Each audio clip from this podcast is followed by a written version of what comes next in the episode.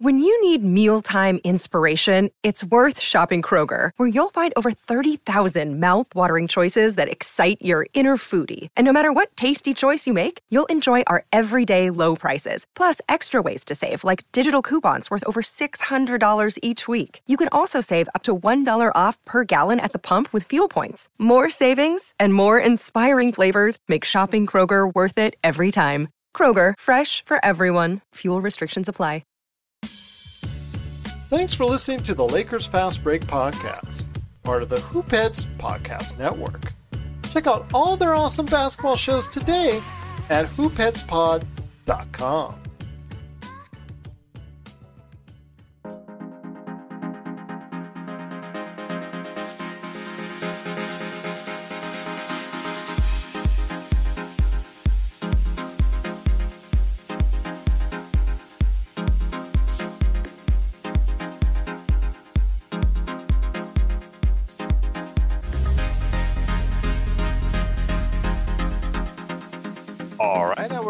another episode of the Lakers Fast Break podcast. It's Gerald Glassford coming right back at you here from Lakers Fast Break. Pop Culture Cosmos, Inside Sports Fantasy Football, and Game Source. We truly appreciate everyone out there listening to all of our shows. And if you can, please give us a five star review on Apple Podcasts. Plus, if you can like, share, subscribe, follow, or do anything that you can to support us right here at the Lakers Fast Break. NBA Draft Junkies, the Locked On NBA Draft Podcast, Lakerholics.com, and the Hoopheads Podcast Network. It is sincerely appreciated. Well, we can just for a moment take a deep breath, catch our breath because the season's over and the play ins are about to start starting tomorrow as we record this with the Eastern Conference play ins. But I thought I'd take a little bit of a time out to talk to a good friend of mine. Not what we usually talk about, but what we're going to talk about as far as season ending awards. So I thought I'd throw a little bit of change of pace for him. It is a man who hosts on Mondays and Thursdays the Locked On NBA Draft podcast. And also, of course, he's the mastermind behind NBA Draft Junkies.com. He's a man who Jamie Sweet has just said in the comment board, What's up, Roth? It's going well. It is a good man indeed. It is Rafael Barlow, my good friend. How are you? I know busy is always part of that sentence. Yeah, I'm doing good. I don't know if I'm the mastermind. That's kind of like uh, uh, big shoes to fill, but I am. You've got some big shoes to fill, my friend. I mean, because the podcast that's locked on, you've got all the stuff that's going on with over 14,000 subscribers on YouTube on your NBA Draft Junkies channel. You've got great videos going there, including some exclusive ones. An exclusive one you just dropped, actually. You've got so much more going on there your podcast today that you dropped as we're recording this, you almost had it just like a, mm, that guest that you mm, that a lot of people want. But yeah. if, you know what, you still had a great podcast nonetheless, as far as covering the first round, the playoffs. You had talking about some great workouts that you've seen firsthand, and of course, not the J. Cole League, but the Basketball Africa League. You know, I know J. Cole League has been called, but no, it's called the Basketball African League. And I thought I wanted to hear a lot about that because I know there's some great prospects that will be here playing in the NBA eventually. So that's what I wanted to hear about the most. But again, a great podcast from you nonetheless, my friend, and people should check it out right away. Thanks for listening. It's one of those things where, you know, you do your podcast, you never know who's actually listening and who's actually, you know, listening all the way through. I, I know there's times where I'll turn on the podcast and I listen to like the first two minutes and then I go on about my day. So I appreciate each and every person that has taken time out of their day, whether they're on their way to work or they're at work or whatever, just listening to the podcast because, you know, it started off as a hobby, which, you know, I, have mentioned it plenty of times. I thank you for kind of putting me on the game. It was maybe around give or take a few weeks, a year ago at this time that I started. And, you know, it, it's it's been a, a fast rise as I I'm on the Locked On Network, and then I have the show on, on Dash Radio. So, thank you for you know for having me on as a guest, and then also giving me advice and you know telling me how to get started. So now it's like, damn, I'm about to really try to make this a career, and, and the next step for me, the next goal is to to do TV. Like I really want to be like a a guest analyst during draft time. So I'm trying to do put more of my podcasts on video on on YouTube now, which it kind of kills two birds with one stone. It allows me to get my content up, which gets my subscribers up, which allows me to, you know, generate some type of income. So again, so thank you. So I kind of went on a tangent there, but no, no worries, my friend. This is all because of you. You you've worked so hard. You've earned this. Ever since I checked out your site years ago and tried to reach out to you years ago, and unfortunately we didn't cross paths then. Uh, but I was so glad that I came back and uh, got a chance to meet and meet you. And over the many times we've talked, over the many shows that we've done together, just seeing how your whole NBA Draft Junkies experience has grown by leaps and bounds. And I'm so happy that the Locked On Podcast Network has reached out to you and made you an integral part of their team.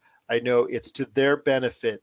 And I know that going forward, your show, especially the ones that you do, are going to be the major part of that network. And I cannot congratulate enough for you for your success. And I'm hoping that will relate onto a platform, like you said, to a video platform where people can watch you, whether it may be NBA TV or other streaming or video outlets, that you can provide your expect, expertise to a larger more more just a general audience that can appreciate your work up front.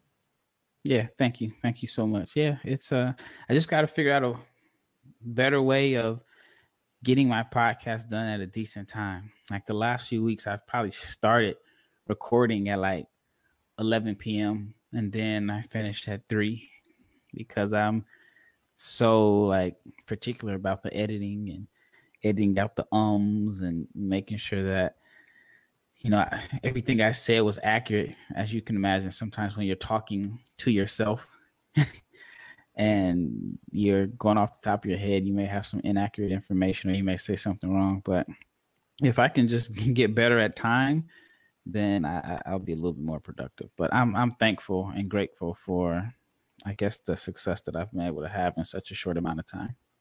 I know I had to edit two podcasts this morning and I repeat this morning because it started around 10, 11 p.m. and then I go all the way to four for both my shows that, that dropped on Monday. So I know how that is. I know, like you said, you want to be very particular. You want to provide the consumers and listeners out there a good product that they can listen to and not try to go ahead and oh i can't decipher what they're trying to say because it's interrupted by a whole bunch of junk in between so i truly uh, sympathize with you and know that on Monday mornings when I'm trying to get mine done, I know you're trying to get yours done as well. Yeah, I mean, I've seen four o'clock, I've seen five o'clock. Then I have to get up and work and start my day. And luckily, I was able to get a quick nap in today. But I have to make sure I don't oversleep. But it's uh, it's it's all worth it. Well, I do want to thank Michael Johnson, Jamie Sweet, V Garcia, Anthony Johnson. They're already on the hotline in the comments already. Today, like I said, we're going to discuss the season ending awards. And we're going to hand out some season ending awards as far as the NBA is concerned. And we'll see what happens there for our picks for a range of you know the type of awards that are out there. But I do thank everybody for watching and listening. First up, my friend, I think we'll touch on this, and that is the coach of the year. The coach never mm. gets enough respect, but gets a lot of the blame, as we've seen in both Lakerland and also right now in Portland, especially if there's an early exit there. Terry Stotts, uh, that that hot seat will be flaming, like yeah. Cheetos flaming hot. You know, if if something happened. I mean, you even mentioned it on your show about yeah. how that seat is going to be hot if they lose in the first round and there's an early exit there. So I want to hear your thoughts on your choice, a couple picks maybe, or your main choice, of course, for coach of the year. This is the toughest to decide because you know Utah Jazz you have to factor in how their season ended last year with all the different articles about Donovan and Rudy Gobert not getting along. Rudy Gobert being the face of COVID or the shutdown in a sense. Woj had a pretty negative article. Then they lost Donovan for what the last two to three weeks, and they still ended up with the number one seed in the Western Conference. So Quin Snyder for Coach of the Year is, you know, if that's the choice there, that's not a bad choice at all. Then on the other hand, you have to look at what Monty Williams has done with the Phoenix Suns. I don't think they've been in the playoffs since it's what Steve Nash, Shawn Marion. I mean, it's probably been what was the last time they were in the playoffs? The year before Nash became a Laker. Yes, I think so, that's 2011. Yeah, so it's it's been like 10 years. So on one hand, you you know he he deserves a vote. Then you got what Tibbs has done in New York, which you know the Knicks hadn't been in the playoffs for what since Melo Stoudemire days. They and I know Vegas had them like 22 wins, I think, targeted according to our friends at yeah. NBA Carousel. So yeah. Yep. So I mean, I think the Suns had expectations. The Jazz had some expectations. I mean, I don't think anybody saw the Suns as the number two seed, but I didn't think anyone ever saw the Knicks as you know a playoff team. Then you got Nate McMillan, even though he didn't start the season, I think he's done a pretty good job. So, coach of the year is is definitely going to be tough. Then you know Steve Nash isn't really getting credit, even though his his roster is talented from you know top to bottom. But then Doc Rivers, you know, it's his first year in Philly, so coach of the year is going to be tough. But for whatever reason, I think with the with the media and New York being the media capital of the world, I think they're going to give it to Tibbs. Well, who would you pick though? Who would I? I, I know who. I think you and I both know that Tibbs is probably going to get it because he's in New York and brought the Knicks back. Oh man, if I had to pick, I mean, I think I would go with Monty Williams and the Suns. But then this is tough because I feel like, all right, if you give, well, I guess we'll talk about it when we get to the MVP. But I think Monty Williams has done an excellent job as far as like changing the culture. But then again, that's the same thing you can say for Tibbs. Yeah. So yeah, I would I would give the award to Monty Williams. I would too. I'm going to be honest with you. It's a squeaker. I think Tibbs has done a great job. I mean, you got to give him the highest of compliments. He's probably going to burn all those kids out in a year or two because you know how he he just goes ahead and plays the heavy minutes on them. And then also, of course, like you said, with Quin Snyder at the Jazz, and of course, Doc Rivers has totally turned around that culture in Philadelphia. But I'd have to say, especially after such tragic things that have happened in his life, yeah. I think Monty Williams is a great choice. And Phoenix has, just like the Knicks, played exceedingly above their expectations. They were probably thinking about sixth, seventh. I think when we started a season, I think you you and I when we had our podcast previewing the season, I think we picked them around fifth, sixth, or seventh. You know, on the back end of the the eight team rotation. Now we've got to go ahead and consider them as a favorite or one of them to go ahead and go really far in the playoffs. And I think a lot of that has to do with Monty Williams. Yep. I see someone commented the ball boy from the Pistons can win with the Brooklyn team. I mean, I don't think ma- like managing personalities, especially in the NBA, you got three guys like talent wise. Yeah, I, I get it, but I think Nash and D'Antoni have done a pretty good job as far as like managing the personalities. I mean, Kyrie has never been a guy that coaches have had the greatest relationships with. I mean, they've been injured. I don't think they've played 10 games together. They're, you know, they're, they're big three. I think and, I played nine, if I'm not mistaken. Yeah. So, I mean, not saying that he should win coach of the year, but I, I, don't want to underestimate the, yeah. You know, how he's been able just to, to manage, manage. Quite often he's only had one of the big yeah. three in the lineup for a game. So yeah, he yeah, definitely gets some credit. Bruce Brown at I don't know what position he plays, whether yeah. power forward, power guard. He's just out there. But yeah, I mean talent wise, yeah, they're they're super talented. And I think anything short of going to the NBA finals would be a a disappointment. But again, you know, Phil Jackson had really, really talented teams too. I mean, think about the Bulls team now has four Hall of Famers. Yeah. so with Toni Kukoc, yeah. Yeah. So, but he did a good job of managing the personality. So I don't want to underestimate, underestimate that. This is Raphael from NBA Draft Junkies.com, and you are listening to the Lakers Fast Break.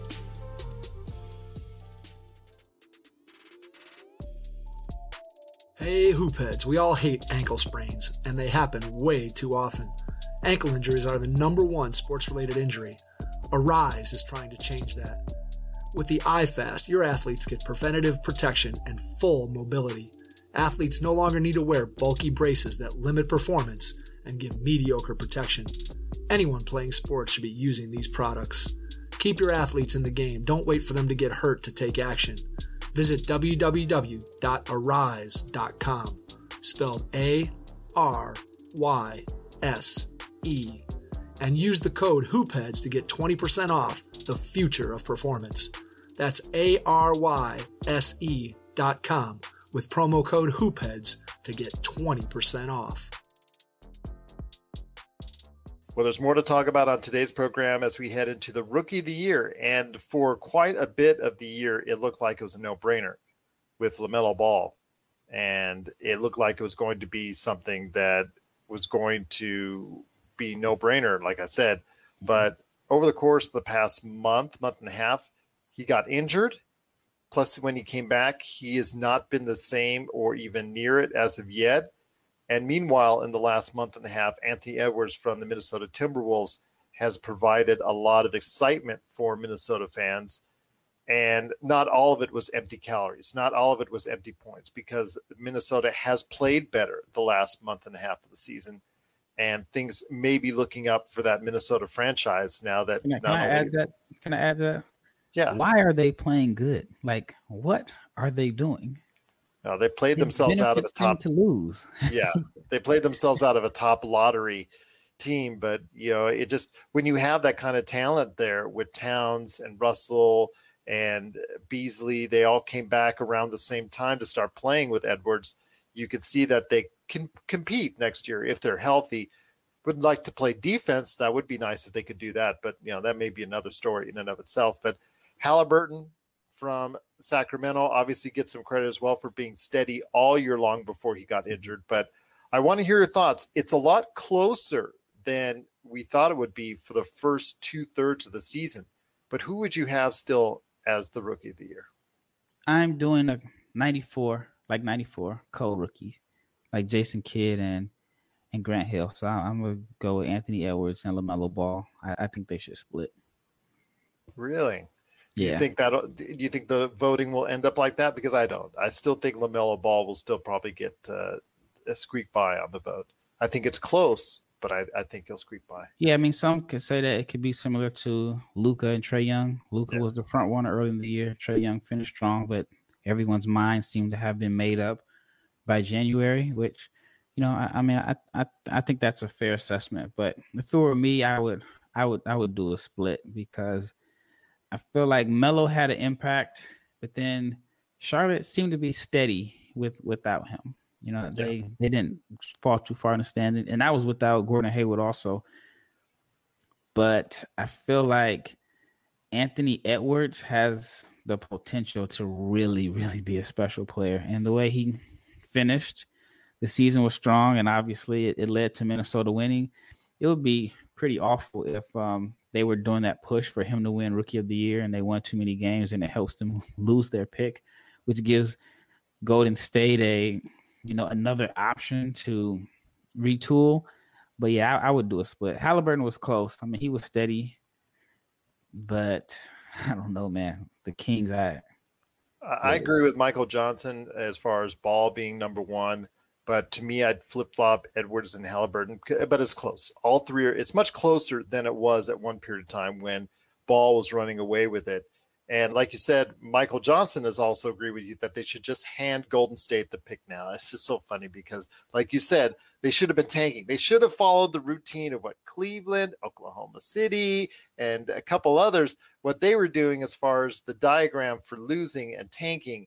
And Anthony Edwards has played so well, and they've literally just given themselves a worse chance to go ahead and get Cade Cunningham. Yeah.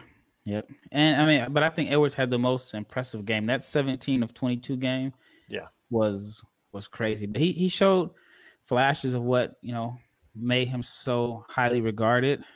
And um yeah, I, I mean to me I would just split it simply because I would go first half, second half, and I think their Melo was the best rookie in the first half. Anthony Edwards was the best rookie in the second half. Short season, so I'm giving it a split. Once again, I'm speaking to my good friend Rafael Barlow from the Locked On NBA Draft Podcast, NBA Draft Junkies, Dash Radio, all over the place. He is more than just the man with the outro voice on every one of our shows before our first commercial. So just know that he does so much more. Mm-hmm. Thank you so much. That outro is so good every time I play it. But wanted to go ahead and hit you up on this sixth man of the year. And I know Jordan Clarkson has been the front runner the entire year, But are you convinced that he is the most effective six man, the most effective first individual off the bench for any NBA team? I'm not so convinced on that. Well, I'm not even convinced on his own team. Well, he's he's my six man of the year. It would be tough to, you know, in my opinion, go against him because he's he's you know he's played such a big role in, in, everything they have going on in Utah. Like I said, Donovan Mitchell has missed like the last two or three weeks, and they've been able to maintain the number one seed. Somerset Phoenix didn't want to be number one, or they were trying to avoid certain matchups. But uh, yeah, I just think that from top to bottom, and what a steal! I mean, they traded him for Dante Exum. Yeah, and that that was. And where's just, he at now? I think in Houston, correct? Probably usual. Yeah. so, On the so, uh, of course. But yeah, I mean, I think I think Clarkson would would would be my six man of the year.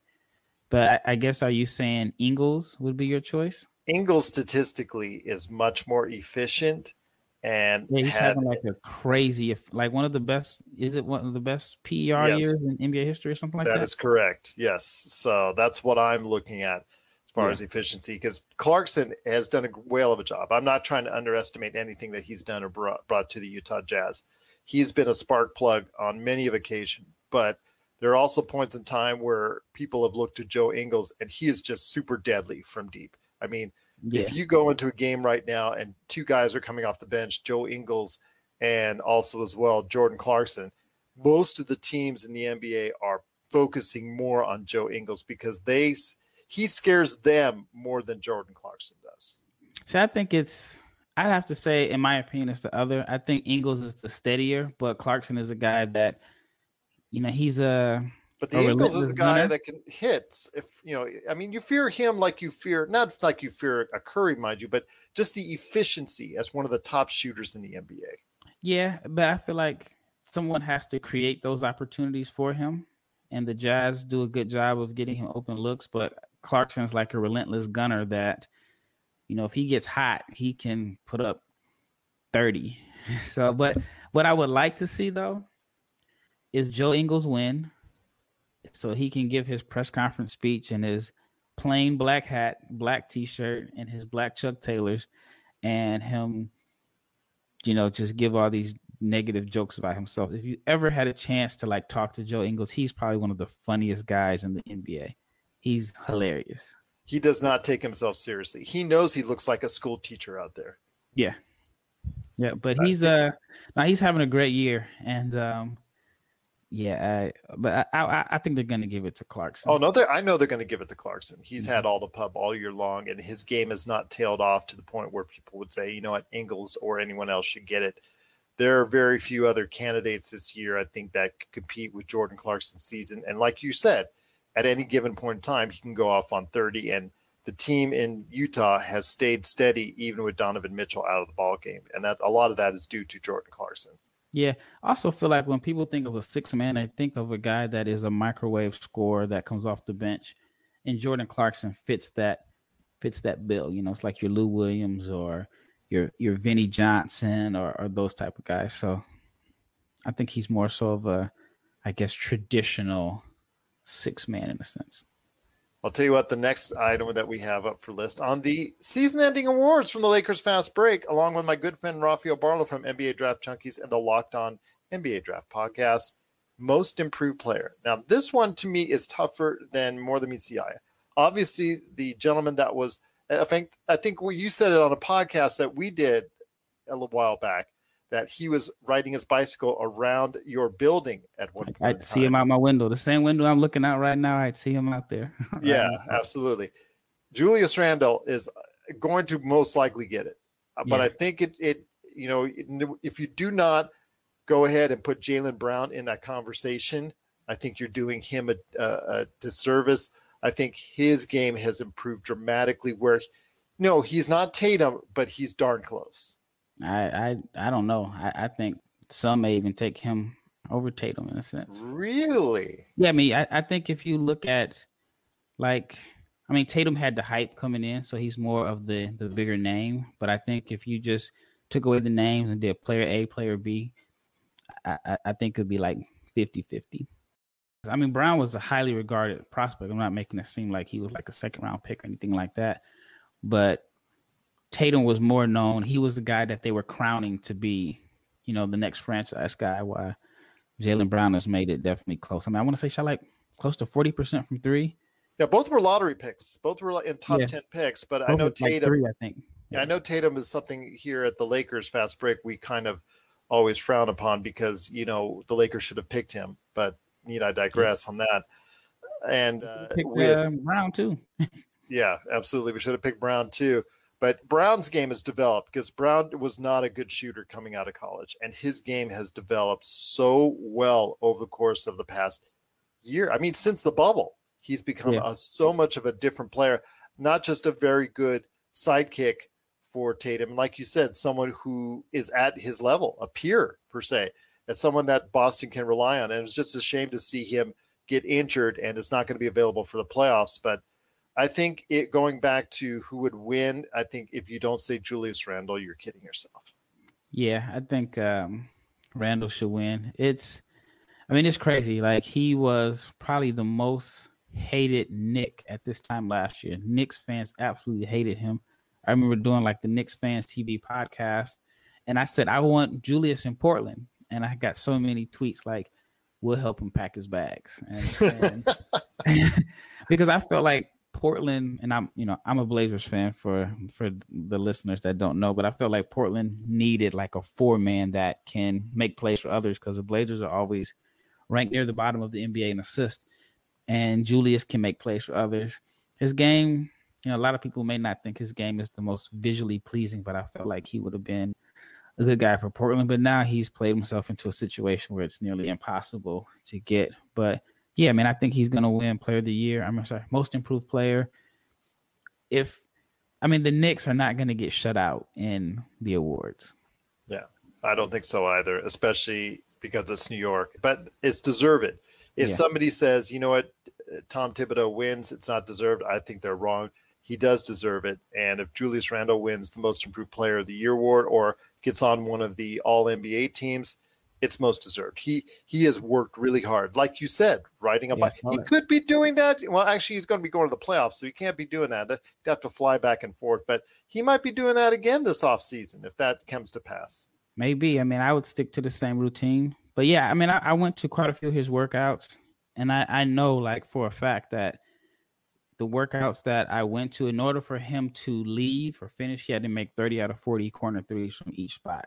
And you know, that's that's not easy to do, especially if you're not considered a shooter. You know, maybe if you're Steph Curry or Klay Thompson or Durant or Kyrie, 30 out of 40 is pretty easy. But this is a guy who was never really known as a, a shooter, but he put in the work.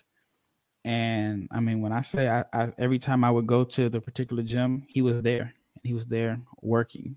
And it was a long off season, which, you know, in some cases, some guys could have decided to take a break longer than usual. He put in the work and he ended up, you know, in a good system that was able to showcase all his talents, and he's going to be all NBA. And now he has like a decision to make as far as his contract.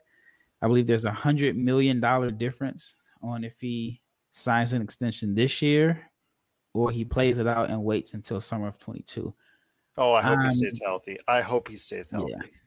I'm glad I don't have to uh, advise him on what to do when there's a hundred million dollars on the line. So exactly. either way, he's good financially with with that. Yeah. He's gonna get a. It's just the difference between 100. I think it's like 106 and 202, something like that. Yeah, but I'm rooting for him. I'm rooting for yeah. you know I, I, really appreciated his time with the Lakers, but I, am rooting for him because it's he's a good story. He's worked yeah. hard to make himself that level of player. Can he sustain it? We're not sure, but again, if the effort's there, you never know. The results should follow. Yeah, I mean, I just feel like every year Tibbs has a guy that he can put the anointing on in a sense. I mean, I remember the year was 2013 14 that Joakim Noah was like top five in MVP voting, and he was playing point center. And I've seen Tibbs take, you know, a, a team in the playoffs and just say, "Hey, Nate Robinson, you're going to be our guy. You're going to be our closer." If he if he makes you his guy, then you're going to be successful. And he's found ways to win with whoever the guy is. So, but yeah, Julius would be my my choice. I mean, but who else would be in the running between Julius and Jaylen Brown. To find any more players that have improved, uh, Tim Hardaway Jr. really came on at the end of the season. Yeah. I think people see him in a different, a little bit different light now, but he's not close to those two. I mean, there's no real player that went from a good player to a great player like Jaylen Brown and also Julius Randle. No one else in that context stood out to that, I guess, extreme. SGA, he didn't play enough games because Oklahoma City sat him down, but I think I see him as someone who will be at that level if he's not there already. I think yeah. at some point in time. Yeah. Because uh, he's really good. Anybody who hasn't checked out Oklahoma City games with SGA really got to go ahead and check out because I think he's Jordan Poole, Jamie Sweet. No, I'm sorry. Wiggins. No, I'm sorry, Jamie Sweet. None of the Golden State Warriors on this most improved list right now. I'm sorry. Mm-hmm. But we will go ahead and say for now, I think Julius Randle's going to get it, but Jaylen Brown is a very strong second. I think. I think we're both in agreement on that. Yeah. We're signaling the ref for a quick timeout, but we'll be back with more of the Lakers Fast Break podcast. Check out what's been going on with the Pop Culture Cosmos Show and the PCC Multiverse. That is by far my favorite because it's also character driven and the stakes are high and there's much more of a mystery and intrigue to it. A game like Wolfenstein, which people are saying are one of the most socially important video games of the past 10 years. Catch our shows on radio worldwide seven days a week or at any time on Podbean, Spotify, Apple Podcasts, or on over 30 more podcast outlets. Well, the last couple awards are coming up, and that is going to be the All NBA teams, first, second, and third. So oh, for first part of it. yeah. So here we go for the arguments. The chat board is going to run wild right now. So Get everybody, you want to put in your names in the chat board, go ahead. But we're going to start with the NBA first team. I'm going to give it over to you, my friend. As if you had to pick five, Whoa. like the NBA, you're you you know had send you a ballot to go ahead and fill out. Who is your NBA first team? Man, we'll start off with that. This is tough. All right, so you have to go with the success the Suns have had. So I go with Chris Paul as my point guard. Oh man, center is tough because you know you can go with Gobert, you can go with Embiid, you can go with Jokic, and I saw somewhere that both can be listed as fours. I'm going with a uh, traditional All NBA. Yeah, like, let's I'm just go with the traditional because we start getting cute like that. Like yeah. I know the NBA has gotten a little bit cute in regards to that voting process. Uh, it just makes for uh, even bigger arguments. So let's just go with the traditional two guards who mainly play at guard, two forwards who mainly play at forward, and a center. All right, so I'm gonna be. I'm gonna do it in a weird way. I think it's gonna be like the first guy to ever. I think. Yeah. All right. So I'm going with Gobert. It's my first team, which is going to shock people. But Utah's entire system is built around his defense.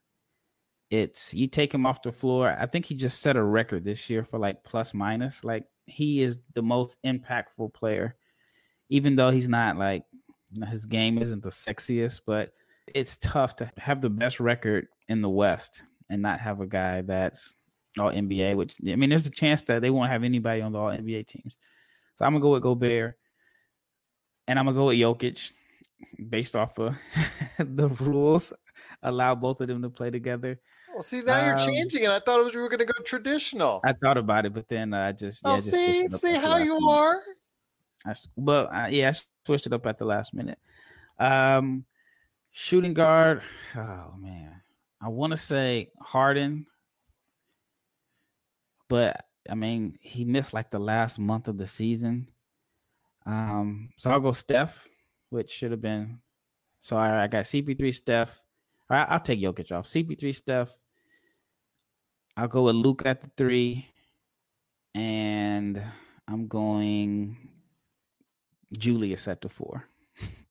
really? Wow! For that's your first team. That's a that's quite a first team.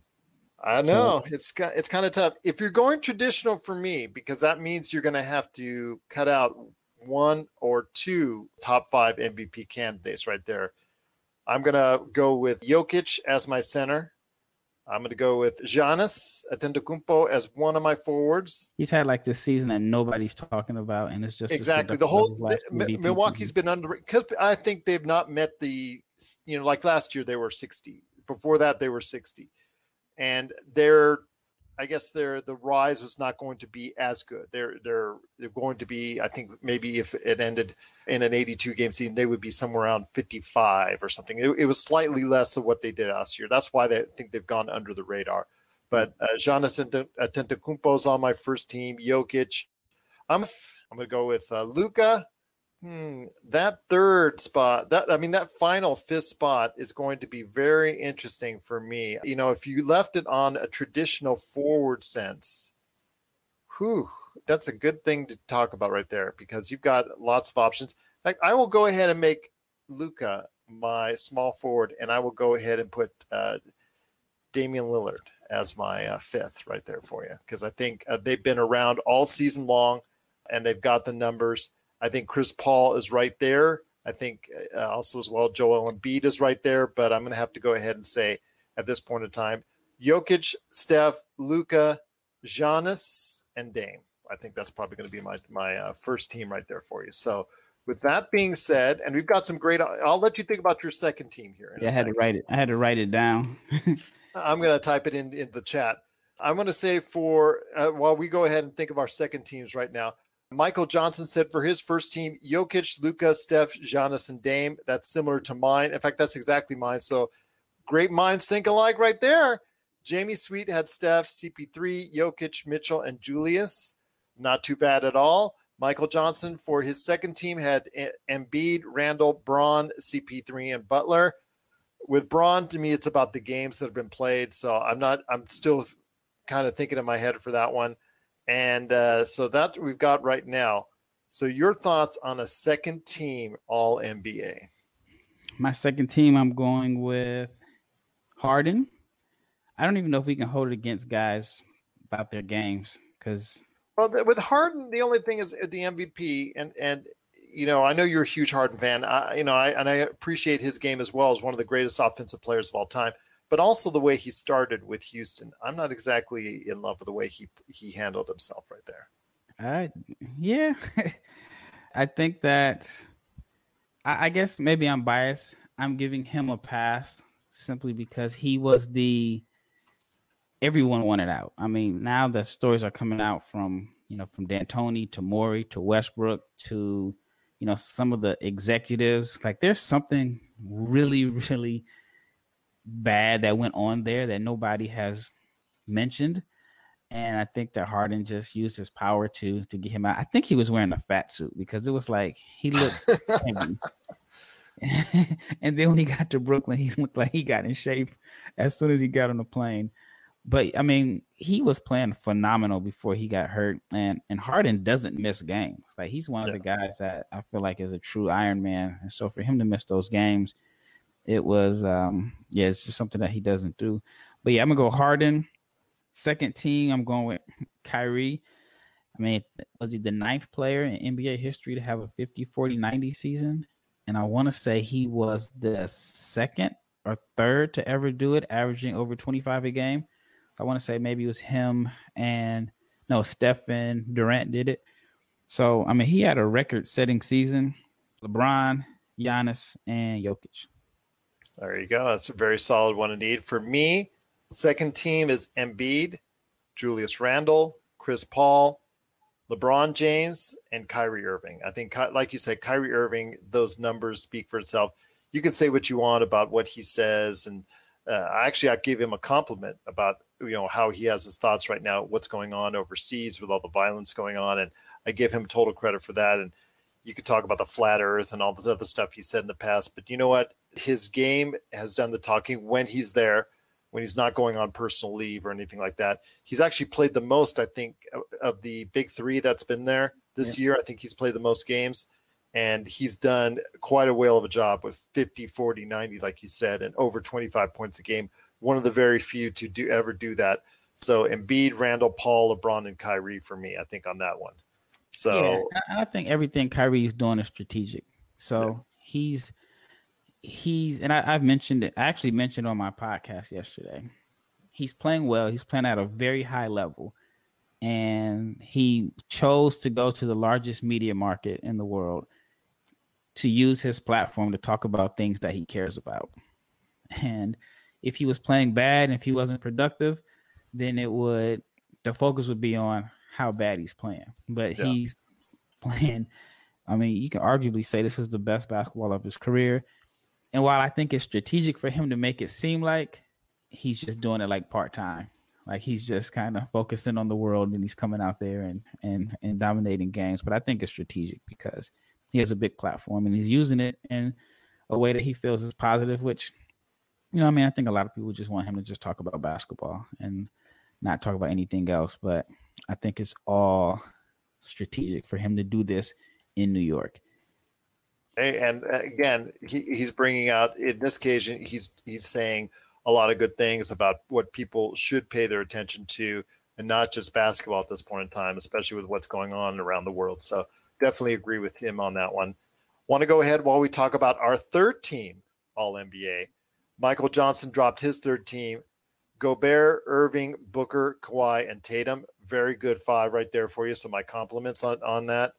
And I know with that being said, there's a third team All NBA.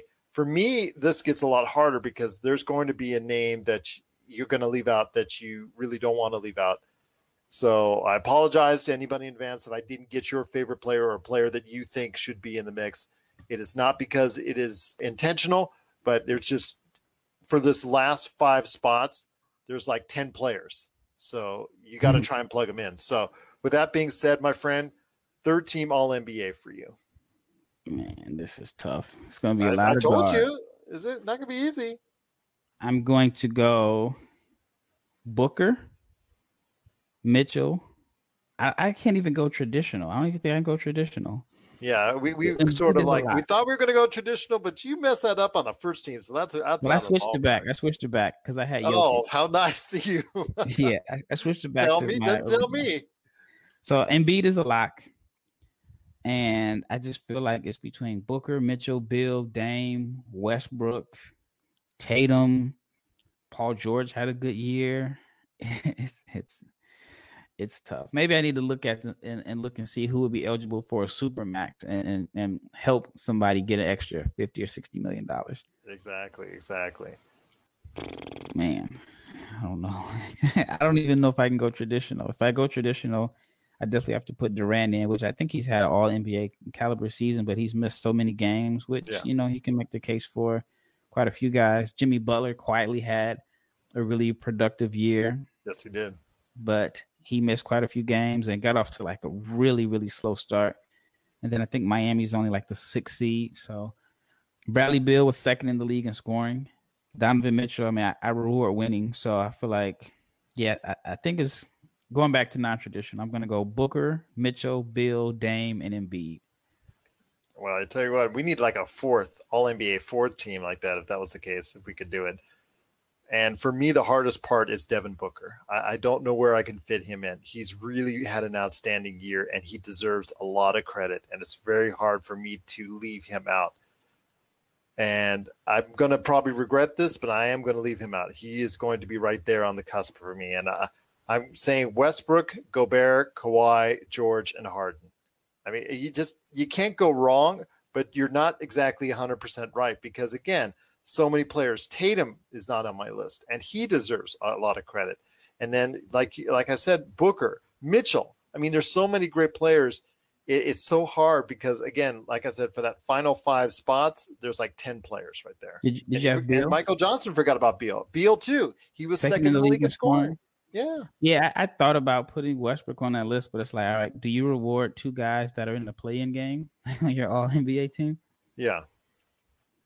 That's but, why I added Kawhi and George. Yeah, they missed games, and and so did Harden, but at times they were talked about in an MVP fashion, and Booker wasn't really talked about in an MVP fashion. He should have been. I mean, he averaged. I don't know any player in history that can average 25 points per game, be the leading scorer on the team with the second best record in the West, and, and not being considered. Yeah, I mean, he did he even make the All Star team. I think he was like a, a, if he did make it, he it was, was added in for yeah. AD. Yeah. Yeah, he's ha- he has to feel like he's underappreciated and, and undervalued. He is. And he's so young. Like this is I, I saw something like he's like three years younger than Buddy Hield, and they came out in different draft classes or something like that. He's yeah, I mean, I, for whatever reason, he hasn't been given enough credit, in my opinion. Jamie Sweet for has his for team for the second all team. Kyrie, Tatum, Booker, and B. Julius. I mean, you, everybody out there has some great picks. Raphael has some awesome picks. You just can't go wrong. There's just no argument. There's no individual that does not stand out. It's been that good of a year statistically. And I think the way that this pace and space and the way that offense is at a premium right now in the NBA, you're going to find more and more individuals like that who stand out. I didn't even put Kevin Durant. Like you said, he missed a lot of games, but when he was in there, he was playing at a, at a great level. So I, I don't know. It's just so hard to choose this year. Anthony Davis did not have the year I was hoping for until the very end, so I could not put him on there. He he was somebody that would normally be on there and be considered. So yeah, uh, I feel like he just, just didn't play. Not this year. Yeah, he just didn't have the same energy. Yeah, as as he as he had. I, I mean, think that turnaround in the playoffs. Yeah, I think that turnaround did a lot for him as far as that's concerned. Jamie Sweet's third team was LBJ, Gobert, Russ, Beal, and Draymond. Draymond Green, that's a surprise, especially someone who was so bad at the, the beginning of the season as far as scoring is concerned. Picked it up to the point where it's acceptable, but obviously he's there for his defense and playmaking skills. I mean, he, he averaged a career high. I think he set a record this year for most assists per game for an NBA history for a front court player. If he did do it, well, I think him both, him and Jokic probably broke the yeah. record. Yeah, definitely a, a great season indeed by both those guys. So that comes down finally to our last award of the Lakers Fast Break season ending awards, and that is the MVP, which I know we're going to make someone angry, as only you and I can do. So I want to hear your thoughts, my friend on the contenders to the MVP and who your ultimate MVP will be? In my opinion, the MVP is the candidates are made up prior to the season. And if you're not one of those guys that they had already projected to be in that list, it's going to be hard to crack it. So Jokic was on that short list with Bron or AD and Luka. Luka was reality, a favorite coming in. He was an overwhelming yeah. favorite. Yeah, if the Mavs didn't get off to that slow start, yeah, they were like nine and fourteen. I remember like out of their first twenty games they played, only Luka and maybe one other person had played in twelve. Like COVID, just COVID and injuries kind of got them off to a slow start, but they finished strong. I mean, they finished fifth seed after being below five hundred. I thought he was just as productive as last year. He improved as a shooter. But in my opinion, everybody's going to go with Jokic but the player that I think is the most valuable is Chris Paul. And the reason why I don't think he's going to get it is because he wasn't on that short list prior to the season. But I mean, as far as impact and taking a Suns team that hadn't been to the playoffs since, I mean, Obama was the president. he's he's had the biggest impact. So that was who I would give for the MVP. But and it's and Phoenix, one of the reasons Phoenix has been so good this year is because I feel like, and I could be wrong here, they are one of the teams that remain healthy most of the season. I don't remember them having like any of their top players miss any significant time. Mm-hmm. I think that has played a role in, in, in, why they have such a good record. But yeah, yeah I, I, would say Chris Paul, even though I don't think he'll get it. I mean, I think the MVP is going to go to Jokic. Yeah, I think the MVP is going to go to Jokic. I'm actually also leaning personally on on Jokic because he's been there game in game out for Denver and he's been everything for them this year with Murray inconsistent play at the start of the season then he finally really started to get going and then once he started really get going unfortunately it fell short with his devastating knee injury and I hope he's able to recover and be the player that he once was and Denver was still able to go ahead and maintain a very good record. As you know, I think they were like nine and one after he got injured, and that, a lot of that, yeah, a lot of that is due to Jokic. And I'll tell you what, I'm I got to go ahead and give it to him in my personal opinion. Paul is obviously for me as well a top five candidate because of what he's brought and the mentality that he's brought to Phoenix and put them in that realm. I also got to think you got to consider Joel Embiid as a number two slot right there, and Steph number three. I'd say Paul number four, and number five. I think at this point in time, because they're based on the records, I probably go. Whew, I probably go as a number five, Luka. I think just because the records in the end that they were to finish, you know, in the standings just above what Dame did. So, yeah, it. I mean, it's I mean, you, you can't go wrong either way. I know Paul is not to have the numbers. Like I try to compare to Steve Nash's MVP seasons, and even though the the pace is a lot faster today than it was there, Chris Paul's numbers don't even, you know, match up to Steve Nash. I want to say Nash averaged like 11 assists or something like that. So Jokic is to win because he has the numbers, but I just feel like, you know, it's second best record in the West and he is the the glue. Even though some may say, well, you know, Phoenix finished strong last year. I think they won like what their last nine in a row in the bubble, so they yeah. were trending in that direction. But I, I think that um, they have overachieved. I think if you start at the beginning of the year and you said Denver was going to be a third seed, I don't think anybody would have been too shocked by that. Yeah.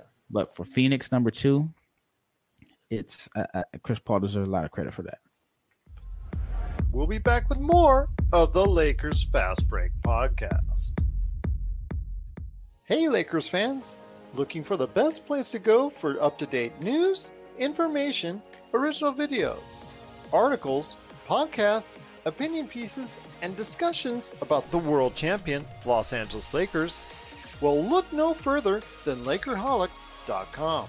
With a legion of followers always there talking about everything Lakers and the NBA, there's no better place to go to share your fandom as the team heads toward another championship run. So stop by and be part of the conversation today at Lakerholics.com.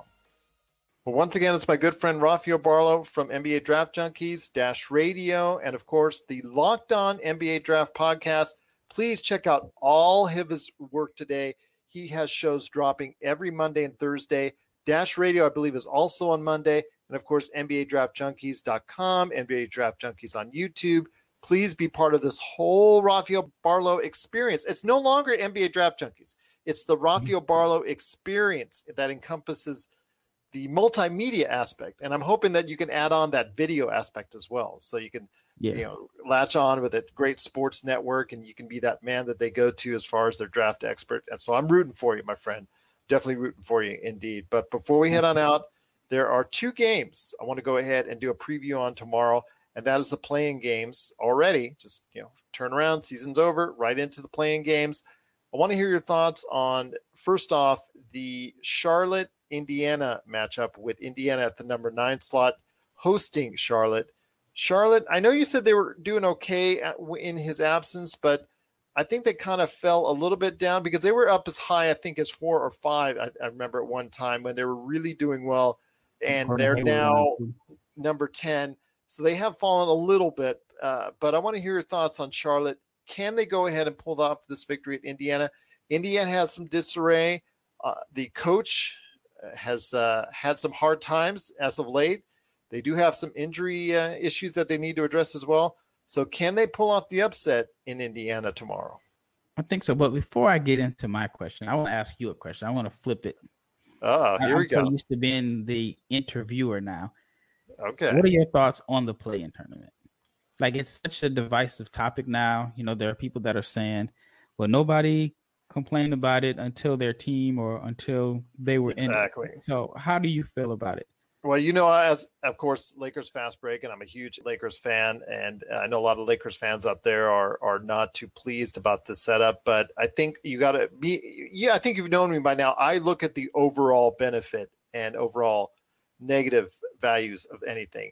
And at first, I was like, you know, way back when when they first started talking about, it, it's like, eh, I don't know. But you know what? As the season has gone on, it's created excitement and it's created interest and has created a buy-in from teams seven or actually teams five through 12 for at least the past couple weeks. Fans of these teams have paid attention to what's going on. Can they make the playoffs? Can they make the play on? Are they going to fall into the play in? you know, all these different scenarios. It's created that interest and excitement at the end of the season that a lot of times is not generated by the normal regular season. So the NBA deserves a pat on the back. The only thing I've ever said in the past month or so about it is that they needed to make it more understandable to a general audience, not to the NBA hardcores, to a general audience, because for many weeks it was hard for them to explain okay the seventh plays the eighth and the ninth plays the tenth and then if you know one loses and then it it would seemed a little bit complicated when you tried to explain it. If it took you longer than a minute to explain it that's a little bit too complicated so they should have made it just seven through 10 eight to nine and there you go that's to me it was a little bit simpler if they did that but outside of that again the play-in concept itself I think is a win for the NBA, and I think it's here to stay. And I like it. I, I really like it because it's created that interest among that bottom tier. And you know what? The Lakers, they ended up that way. They've got to play it. You know what? They got to go ahead and win for the championship from there. That's what they got to do. Yeah, I think there's a divide because it's exciting for the fans, but I don't think the players like it. I oh no, the they players don't. care until they're in that position to where they yeah. have to play in it. I, I mean, I, I like I said, I think it's good. I mean, I'm going to be tuning in. It feels like the playoffs start like a week or so early because I, I, I think in a normal year the Lakers aren't bringing Bron back or or Davis like the game yesterday against the Pelicans. I don't think they would have played if there wasn't like play in implications. Yeah. But as far as your original question,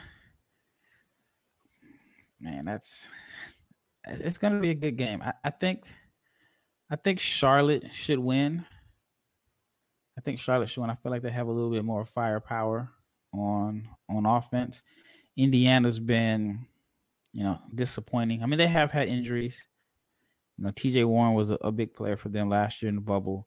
LeVert, they they made the trade, and then LeVert wasn't there. You know, the first I don't know maybe month or, or, or two, something like that, when they made the trade. So I mean, those two guys are, are, are guys that are twenty points per game scores, or you know, are a threat to score twenty or thirty every night. Not having them on the floor definitely hurts. I still think the fit between Sabonis and Miles Turner isn't the most ideal as far as like complementing each other. I don't know which direction they're going to go or how long they're going to, you know, keep them together. But um, yeah, I, I, think Charlotte has a little bit more firepower. And also, if you're like a conspiracy theorist, you know, Adam Silver would much rather have LaMelo Ball and Charlotte in the playoffs as opposed to the Indiana Pacers.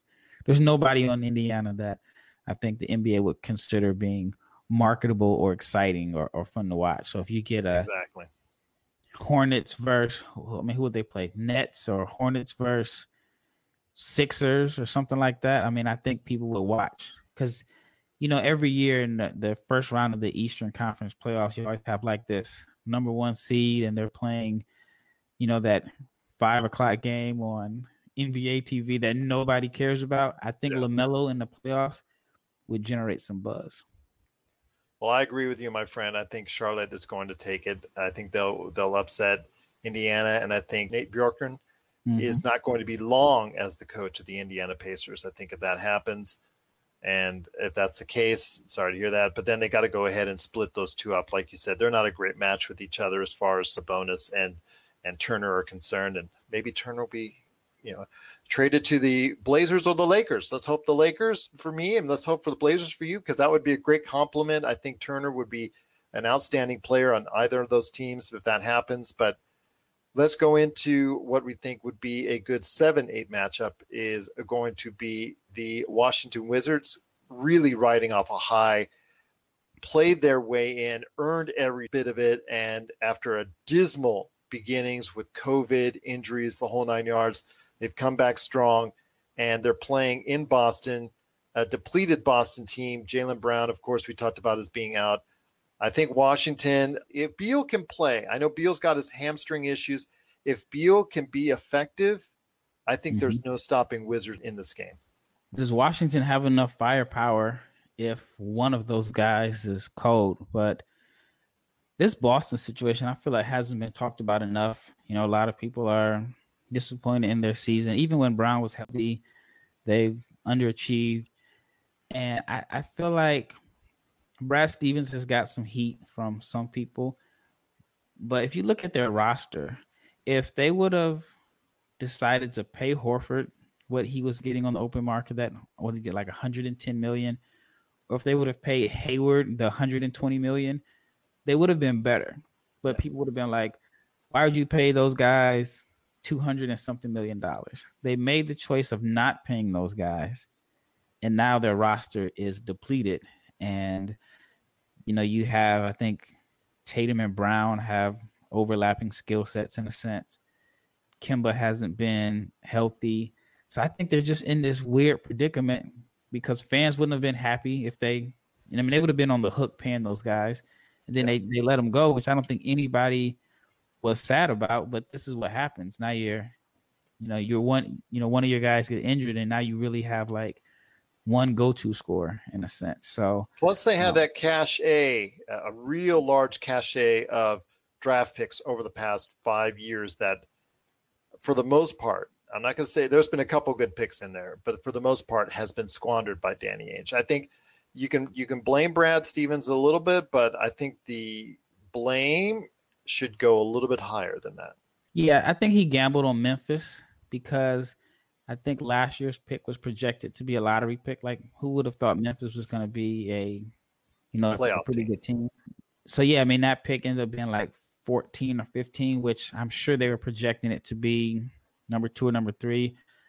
In my opinion, I feel like Ainge was hoarding all of those picks for Anthony Davis, and the Lakers came in and, and swooped him up. And you know, his dad made the comment that he wasn't going to play there. So I think that gamble really, really hurt them. I think maybe before people thought that they should have traded it for Paul George, but I think he saw AD as the big prize and he gambled. And, you know, once AD became technically a free agent, he wasn't. You know, he was already signed, sealed, and delivered to the Lakers. So, I mean, that I, looking back at it, you can say that was a mistake, but yeah, I mean they're they're in a tough situation because if you just look at their roster, some of the guys that are playing rotation minutes for them, they're they're not quality rotational players on the playoff team. Like yeah. after Tatum, Brown, Smart, Walker, I think there's a significant drop off from there.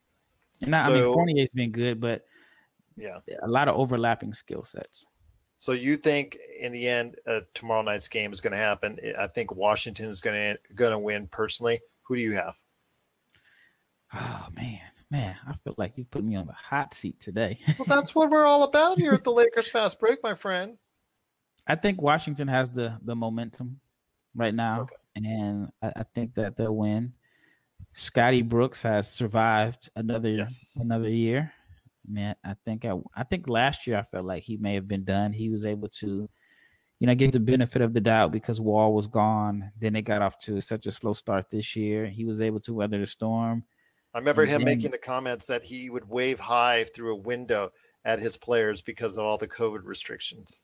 Yep. Yep. So that saved him. And I mean, it, it's his man. Like it's the same guy that's been with him for years in Oklahoma City was able yeah. to, to, to save his job again. And, and, um, yeah, I mean, I just think Washington has the momentum. But like you said, it all depends on, on Beal. Like, how's that hamstring? It, it can tighten up you know, in any minute during the game, yes. and then same thing really, with Harden. Same thing with a couple other players as well with the ankles with the uh, Lakers with uh, both Davis and LeBron. That can happen yeah. anytime.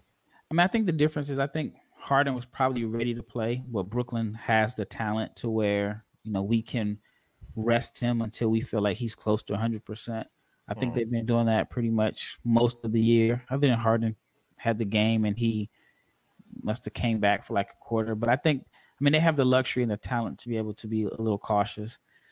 Washington doesn't. Okay. Yeah, so I, I think that's that's the big difference. Um, but yeah, I mean, they have the momentum, and I mean, one of the the most underrated trades at the deadline was getting Daniel Gafford. I know he's not starting, but he's given them like a vertical lob threat. He's given them, you know, some athleticism. I feel like Washington is probably like the outside of Westbrook like one of the least athletic teams in the NBA. So he he's been able to give them some athleticism in the front court and just kind of stretch the floor vertically. and because um, you know Russ is getting downhill, but if you give Russ a guy that he can lob the ball to, I think it makes him makes him a threat. So yeah, I'm, I'm gonna go to Washington. Well, I'll tell you what, my friend, some very deep insight there. Once again, it's Rafael Barlow from NBA Draft Junkies, the Locked On NBA Draft Podcast, Dash Radio, and so much more. Please check out all the great stuff that he's doing today on all those outlets. But before we go, I do want to mention that we will be back tomorrow to go ahead and preview both Western Conference play-ins. So we're going to go ahead and do that with Jamie Sweet. I think it's going to stop by, Laker Tom, and the whole gang. Raphael, if you want to drop by later on in the week after all the play-ins are done, I want to go ahead and preview the NBA playoffs. So if you're interested, you're always welcome. You know the red carpet's always out for you, my friend. So if you, if you ever have time, because I know you're busy with all the stuff you're doing, but if you want, you're welcome back at any point in time. Yeah, I'll, I'll join in tomorrow. Okay, fair enough. Fair I'll enough. I'm gonna tomorrow. I'm gonna do around 6 p.m. Pacific if that works for you. 6 p.m. Okay, yep, that works. 9 Eastern, 6 p.m. Pacific. Okay, sounds good. But before we head on out, my friend, you got to tell everybody why they need to check out all your tremendous array of experiences. Again, if you get video, that's going to be added one more. I mean, your resume, you've already had this huge resume of all this great content. And then in the past two years, it's been like double. So tell me all about what you're doing and, and why people need to check out what you got. Well, I guess I can thank COVID for that because if it wasn't for COVID, I'd be probably in some other country somewhere. But uh, yeah, I mean, NBA draft junkies, it's like draft season. I've been able to go to a few workouts, so I plan on having some content of exclusive workouts.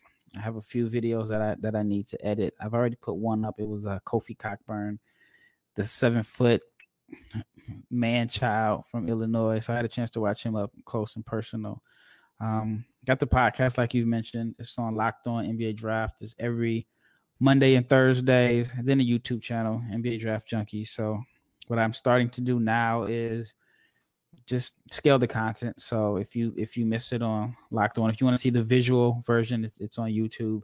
I'll break it up into three segments so you don't have to watch a whole 30 minute video on YouTube. Some people may like it, but I guess I'm stealing it from DJ Vlad in a sense, even though I hate it when he has like an hour long interview and he breaks it up into 25 parts and it takes a whole month to watch the whole interview, but it seems to be pretty successful for him. I won't do it in, in, into that, but yeah, I, I think I thought about it today. It's not in concrete, but I may do, you know, for my podcast, break it up into three different segments. So that way I have at least six different videos at the minimum during the week. And some people are more visual and they prefer to watch as opposed to listening. So that's the plan. And then I just got to update my website and I should be doing a, a mock draft 2.0 pretty soon. And but yeah, I mean, it's been pretty busy. It's, it's been really busy and busy's good, I guess. Well, there you go. That busy is good indeed. But also for me on the NBA draft, I've got my big board just about ready. In fact, I've got my 30 names. I'm just putting filling out the description. So I'm just about there, just about ready to showcase that on Lakerholics.com and a very great amount of places. In fact, I'm going to talk to you and see if I can drop it on Hoopheads and also Pop Culture Cosmos. So look out for that. So you and I will be also when we get those finalized lottery and the mock drafts, we could start going with the mock drafts. So definitely going to bring you back for that as well. I know that's your busiest time is when the mock drafts begin. So I'm looking forward to hearing more great podcasts from you at the Locked On Podcast Network, both Mondays and Thursdays. Is that correct? Yep. I may, I think there's a gap or there's an opening on Friday. So I may, depending on how I feel, maybe occasionally drop some on Fridays also. So I have to check with the show coordinator for that, but I think it's a possibility. Friday is always a good day to drop something. Take it from someone who knows. There seems to be a great audience on Friday. Really? Saturday and Sunday, kind of iffy, but Friday people check out stuff. So it's the end of the work week. All right. Well, I need to add that. Gotta gotta work. there you go. People love talking about the NBA draft. They love hearing what you got. Once again, it's Rafael Barlow from NBA Draft Junkies Dash Radio, also as well the Locked On NBA Draft Podcast. There isn't anything that this man doesn't know about the NBA draft. International prospects are his specialty but also he knows all the stuff that's going on with the college graduates, high schoolers, and everything else. For anything NBA draft, there's no better place to go than the Locked On NBA Draft podcast. All right. Well, Jamie Sweet also as well. Want to thank so much, so many people that were part of the chat today. Michael Johnson. Want to go ahead and also give a big shout out to Kevin Samani, Lachelle C. Johnson, V. Garcia. He was on here as well. Cannot thank everybody enough. And if you want to go ahead, check out everything that Raphael does and everything that we do here at the Lakers Fast Break. You have any questions for us at Lakers Fast Break on Twitter, also as well. He's at Barlow 500 and at NBA Draft Junkies on Twitter. And of course, Lakers Fast Break at yahoo.com. My friend, I will see you tomorrow for the preview of the Western Conference play-in game. So we'll see how that goes. And also, if we get a chance as well, and if we're it's not too late, we'll go ahead and wrap up the Eastern Conference to tell everybody, and give everybody an update on that. So looking forward to hearing your thoughts and also everyone else's. And we'll be back tomorrow right here at the Lakers Fast Break Podcast.